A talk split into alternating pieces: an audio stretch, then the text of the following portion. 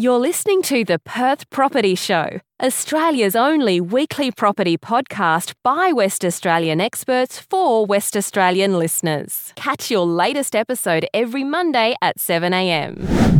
Hello and welcome to another week of the Perth Property Show. My name is Trent Fleskens, your host as always. Every week we get Perth's number one experts in their field into the studio to chat about their relevant industry topic. Today we're talking depreciation reports. Have you got one? What is it? To help us through with this conversation, we've got CBRE's Valuations Managing Director, Mike Veletta. Mike, thanks for coming in.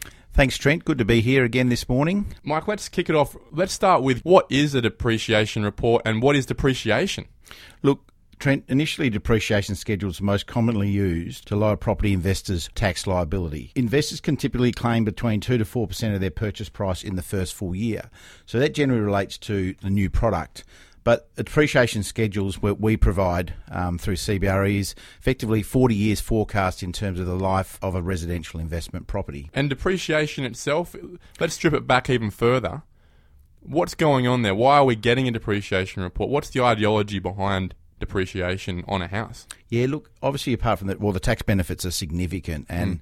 the number of people that actually don't utilise those tax benefits to the full uh, are significant. In fact, the majority would not use them and would not, not understand how they work. Look, depreciation, depreciation is a deterioration of an asset. Mm. In this case, the investment property, and, and, we're talking about residential property, so residential properties, and it's accepted by the ATO as a deduction to offset the tax payable on your assessable income.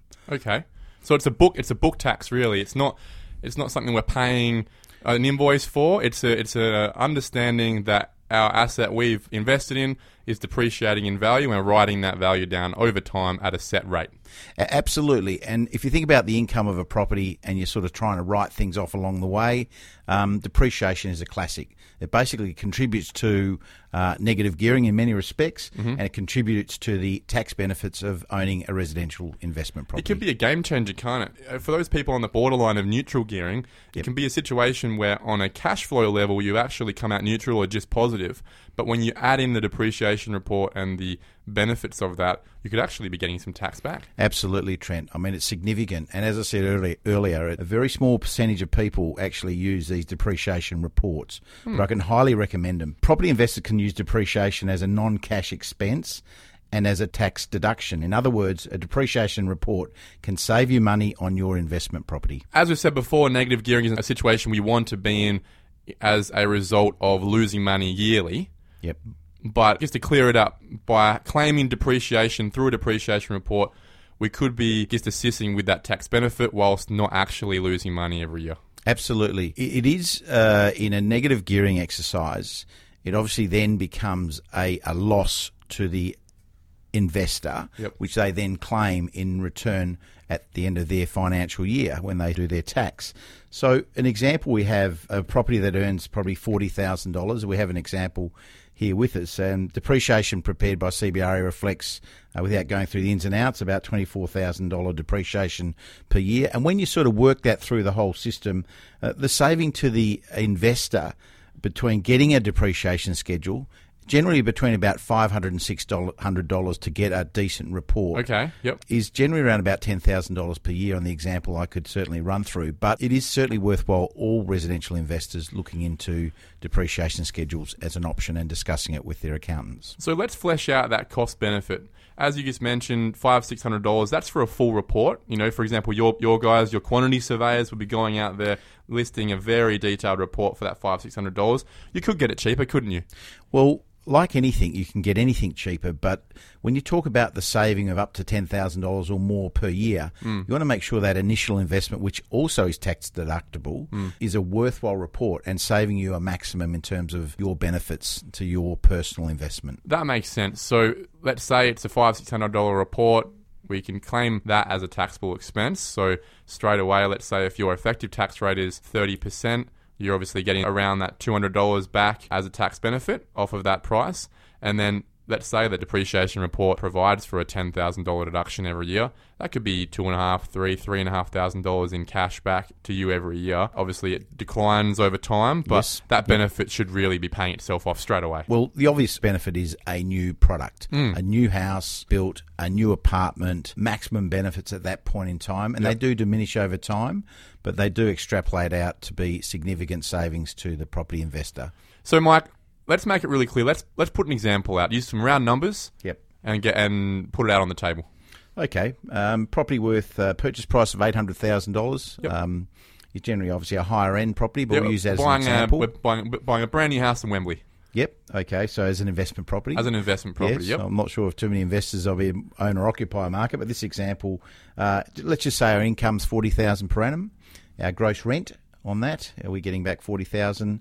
Um, the depreciation schedule we prepared uh, reflected about twenty four thousand dollars per annum in the initial years Okay. as a uh, deduction for the investor. Okay. Uh, taxable income then is forty thousand less the twenty four thousand. All of a sudden, it's sixteen thousand dollars that you're earning net in that particular investment. On the There's book, even though that 24k wasn't actually coming out of your bank account. Correct. There's no cost to you in that respect. It's Yep. basically the inspection's done by a residential property expert, be a valuer or a quantity surveyor, who then prepares the report for you as the investor. And as you extrapolate that through, obviously there's some tax uh, brackets, so we can't really run through that example because It's different it- for everyone correct, in what bracket they're in. Correct. Whether if, if this is your only, if you're a retiree, this is your only income, you may be paying no tax anyway. Yep. However, if you're on a quarter of a million dollars a year, this could be a massive benefit. Could be ten, eleven thousand dollars Yep. in cash back to you. Yep. Regardless, it's an investment. It's Yeah. a saving. Yep. Uh, it's a tax benefit, and it's one that we as West Australians need to really sort of look into a little harder. Mike, thanks a lot for your time. Hopefully, we can have you in again soon.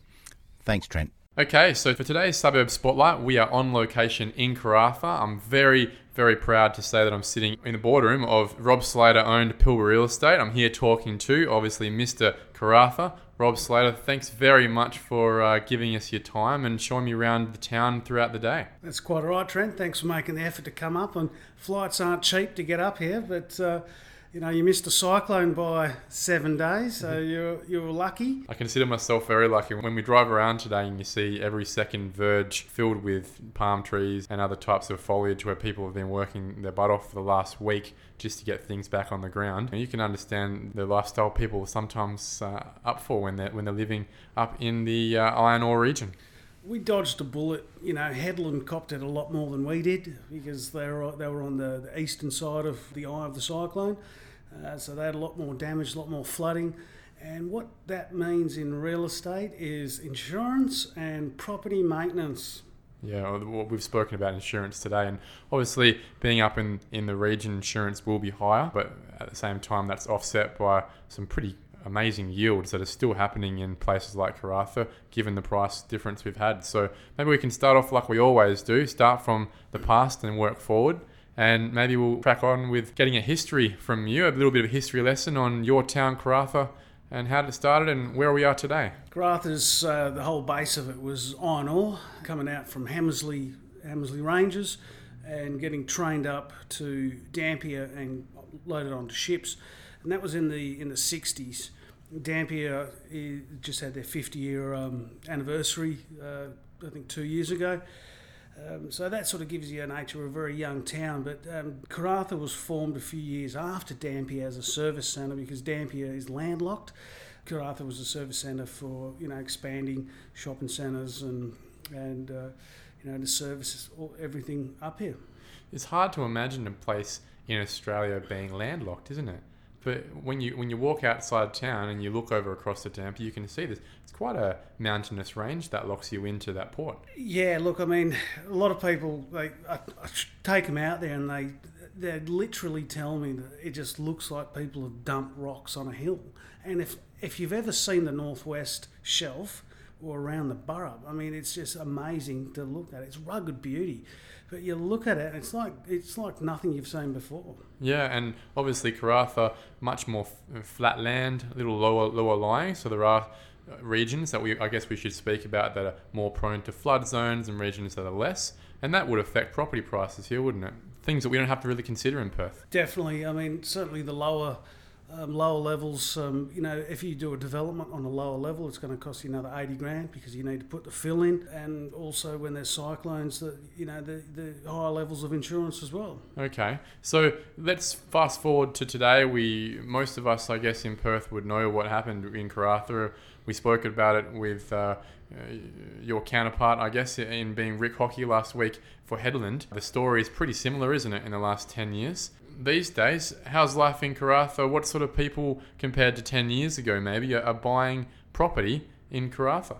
the majority of buyers at the moment are owner occupiers with families and young kids because people come up here with a one or two year plan meet someone maybe have kids and the demographics are changing and you know it's it's more about the families and there's good schools like up here you've got the Baynton pump track it was the the second only pump track in Australia. You don't have to pedal; you just pump it around. So Landcorp have dumped um, quite a bit of dollars into into the region to make it livable. And um, you know, I've got a toddler, and the amount of mothers groups and being a young family up here is it's just the quality of life's good. Ten years ago, guess what? It was all investors. Everyone was chasing a, you know 10 to 12 percent return. 70, 78 percent of the the Karratha rate roll in 2011 was investors. And you can think about it. You know, Christmas comes, everyone gets the hell out of town. There's no Christmas lights, no pageants. Whereas now that you know, with the markets and people, people are buying the houses, going to the nursery, buying plants, doing up the house, and this is it. It's a normal town. It's taken 50 years to get there. Well, we were just saying we were having lunch at the Pilbara Bakery, uh, and you were just saying, look, this is the first time we got this this bakery, and he came in a year ago. The butcher's just come in, and I was flabbergasted to hear that these fairly remedial services, I guess, services that uh, everyone should expect in a small town, uh, are only really just started to be invested in. And you made a really good point, and you said, Trent, if people can come up here and make twice the money as a technician or a storeman or something else for, for one of the mining or oil and gas companies, well, they take that risk and invest in a town that really is quite transient. But things are starting to change, isn't it? People people are investing in small business and therefore investing in the town. The town and everything about it is getting more more in depth. It's it's more dimension. It's not just a worker town here and a bit of FIFO. You either work for Rio Tinto or Woodside or Yara. You know, there's a lot more to it now. It's getting a lot deeper and there's a lot of exciting things on the horizon. So the uh, fertiliser stuff, methanol, um, another iron ore mine, Balla Balla. Woodside want to do hydrogen. This stuff is mind boggling. And at the moment, it's the sixth largest economy in Australia. Kick off a few of those major projects that are only talked about now. That you know, it's incredible. Yeah, I think the the interesting point to talk about in terms of dynamics, you, you know, you, you really focused on there is that the family vibe is coming back to town. So, as a percentage basis, 10 years ago, the investor percentage of people, you said it was in the 70s. Now, what is it now? Difficult to say what it is now, but I mean, every sale I do, and for the last sort of three years, you'd have five investors for every hundred sales. Yeah, well, there you go, and that's a reality. And I think a big reason for that and you, you've explained this as well, is access to cash and liquidity, especially for an investment loan. A lot of the banks, they're not allowing you to use rent as part of your equation, are they? Look, that's it. Not only that, a lot of people are over investing because there's always maintenance, there's always something going wrong. And up here, it's a harsher living. An aircon might last four years, and there's a lot more money that needs to be put back into a house. So, you know, a lot of people have just had enough, cut and run. Yep. And new investors are getting in. Um, well, obviously, people over the last 10 years have have been burnt a lot from that massive drop that we saw from the boom, and that's the reality. We people have lived through that, and what we're seeing now it seems to be a changing of the guard. Of I always say the smart money moves first, and that smart money comes from the people with the with the first level of information, and those people are the locals, the ones who are here going, look, that house was a million dollars five six years ago. We can buy this massive four by two with all the things we need. It's a six year old house for four hundred five hundred thousand dollars. What a bargain! Uh, and when you've got people like Brendan Ptolemy, who was on the podcast a few weeks ago, talking about places like Karratha and Hedland and saying specifically that Karratha bottomed out a year and a half ago and has had a 10% rise since then, clearly people are starting to get a little bit more confidence. And, and you were saying that to me today as well, is that we hit that bottom, you call it a bottom bottom, uh, you know, around that 2017, end of 2017 mark. So you, you saw it on the ground too. Absolutely. Uh, uh, you know, you know when the market improves when you start getting multiple offers, and that that is a clear sign. I've seen it twice in my real estate career in 16 years. As soon as you get multiple offers, you're below market. And that's when people, the buyers start realising that, and then they put in prices above asking. It speaks it's compelling. I always go back to demand versus supply. And we spoke about it at the uh, market update last night. Essentially, there is no supply, no more supply coming into Karratha, uh, and that is because we are under replacement value. Unlike a property that you could build in Perth, for maybe $250,000, it costs half a million dollars to build that same house up here, just because of the location and the issues to, to build a house. And when properties are selling for 350 uh, $400,000, you know, in those sort of ranges, there's no incentive to build, and therefore there's no incentive to increase supply, is there? Not yet. that is that is a, I guess a, a boon for, for the investor though looking to get in understanding that until we get to replacement value we are in an undervalued market where the price of those properties should continue to get closer to that equilibrium look uh, the build build costs have, have come down a little bit but you know, you've got to think about it. Karratha and the Pilbara's got the highest building code in the country, a lot more than Queensland, more than Darwin. Well, obviously, for what happened last week. Nothing happened last week. we got off lightly. That's the thing. Look at Cyclone Vance and things like that that really wipe people out. But, uh, you know, we're two days uh, freight to get up here. Uh, and, um, you know, look, everyone's, everything's more expensive. Yeah. So, look, the bottom line that I see, an average house in Perth's, um, you know, 500 grand. Up here at the moment, it's about 380. Yeah. But oh, it's moved, hasn't it? that, that that's my calculations of it. But Yep. real, realistically, an average house up here should be more than average in Perth. Yep. One, you're getting paid more up here. Secondly, the building costs are more. Geographically uh, further, it makes sense. Well, and there's no more supply coming on, so that demand level should always be outstripping supply. Let's move on to uh, we, you just started talking about it. Then was an easy segue into price points. Uh, can we can we go through what it would cost uh, to buy a, a, an apartment in Karratha at the one by one, two by one level, and then can we step through you know, to a three by one on some land, a four by two, and then how expensive is it actually getting in Karratha right now? A one bedroom apartment in Pelago, which is a Finbar product. We can look at it across the road. Absolutely, and I've sold heaps of them on Adelaide Terrace years ago, and I've even bought some. I had one on Times Two, 148 Adelaide Terrace, so I am familiar with the product. It's an average product, and that's it. But you pick one up here for two hundred eighty to three hundred thousand dollars. Hmm. It during the boom, we sold them from five fifty to six forty. How about those two by ones we were looking at today? That one was going for 199. Yeah, I mean, the fifth, it's similar size product, 50, 54 square metres, uh, yeah, $195,000. A little bit further out from town, but in the suburbs. Rents out at 450 it's not too bad. Yep. You know, like you, what, if you're in Perth and you're getting 450 for a one bedroom apartment in the city, I mean, you'd be paying anywhere from 350 to 400 Three by ones, four by twos around here. What are we paying? A three by one, which I've got an offer on right now at 285 and hopefully we close it at 290 Look, the top end, the top end at the moment is in the mid 600s. Um, and that, that'll be a big four two plus theatre, separate living, garage, pool. You have to have a pool up here. Big shed. Seems like a shed is a is a, uh mandatory feature in a in a house that's going to sell. A big shed is ideal, but what you've got to understand the fundamentals of Australian property block sizes getting smaller and smaller and smaller. In the 60s, they were all bigger than a thousand square metres. The new estate, Baynton West, I think the average there is about 580, and this is in a regional town. 580 or 600 square metres in a regional town. You think you could at least go 800. They're about 370 in Perth these days, so you might still have a bit of space for those new sheds. And, but we, we look we looked at a few places today, didn't we? And they had sheds.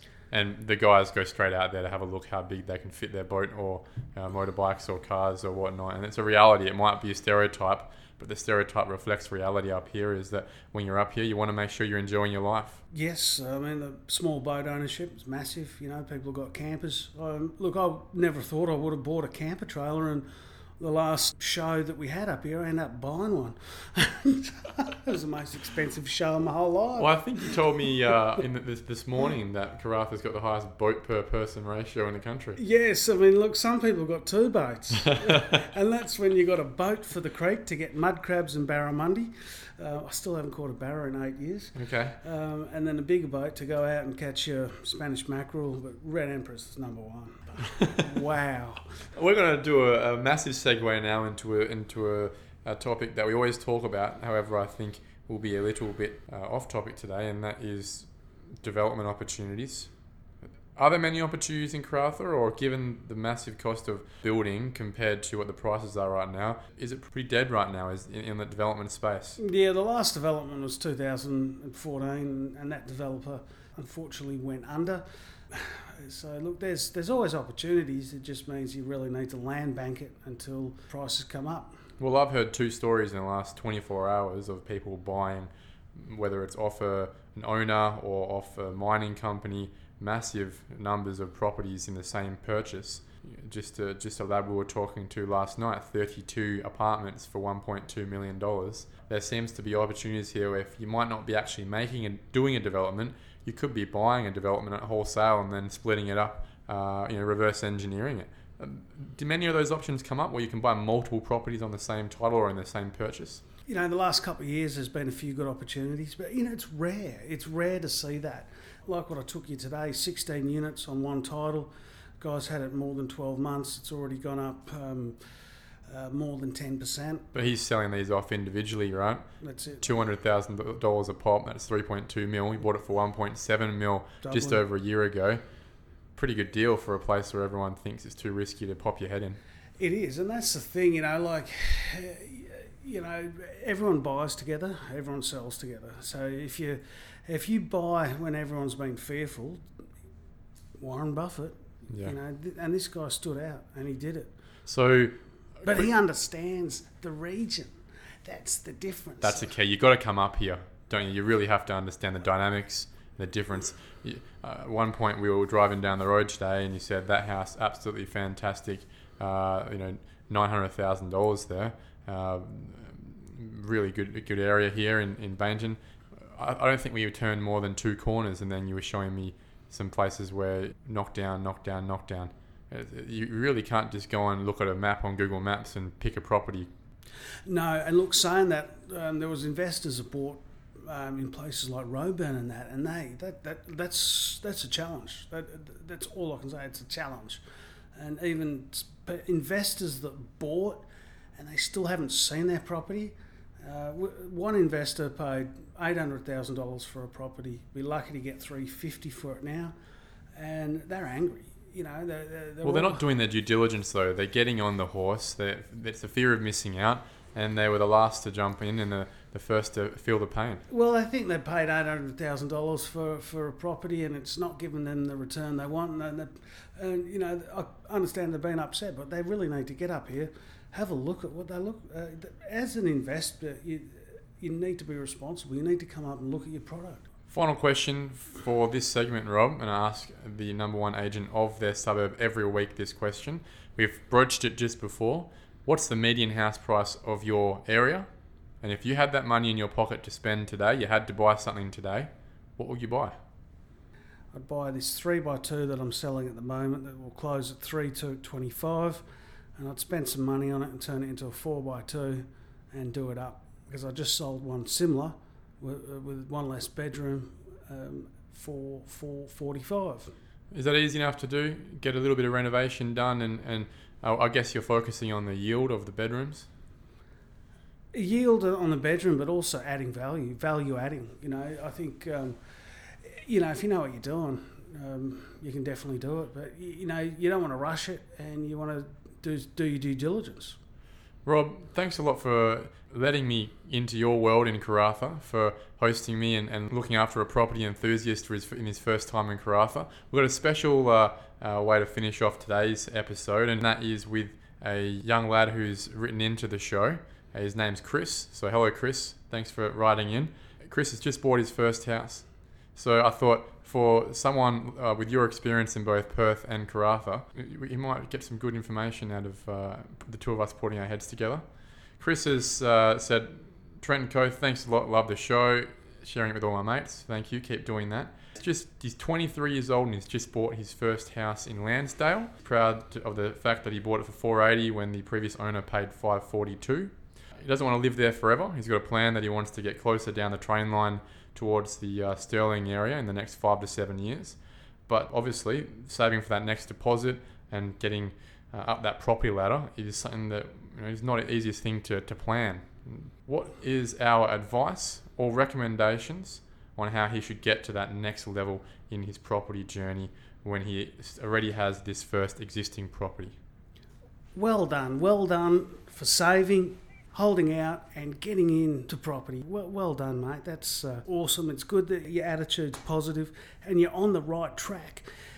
Look, it's different, sort of, to, to make judgment on you know what he's making, what his budget is. Uh, you know, any any extra savings good, um, but uh, you know, also adding value is going to spend some money as well. So it's a bit of an oxymoron to save money, but you're going to spend some money on uh, and differentiating. Well, that's investing, product. isn't it? At the end of the day, you have to invest money to make money. Yeah. So whether it's on your current house or on its uh, managed funds, Yep. uh, or even family guarantees. He's a young lad. He's obviously shown the ability to save up. Maybe he's proven to his parents, and hopefully his parents in a position where maybe they can assist with helping him get that security for a first investment outside of the Landsdale home he's bought. Yeah, look, there's plenty of opportunities, and look, I had two real good runs in Perth, one in Willetton, one in South Perth. And if you can get the cheapest property in a decent location, you're doing well. And it's always that location, location. I bought my last house in Perth, which I don't have now, Douglas Ave, South Perth. Got a got a good deal, um, and that that sort of product is it's always in demand. So when you eventually have that cash, or even if you're not sure if you have enough yet, probably go and see a broker just to figure out how close you are to that next deal. You probably you might be underestimating uh, how how close you are to getting that next property, and always make sure that you're getting that Landsdale property revalued.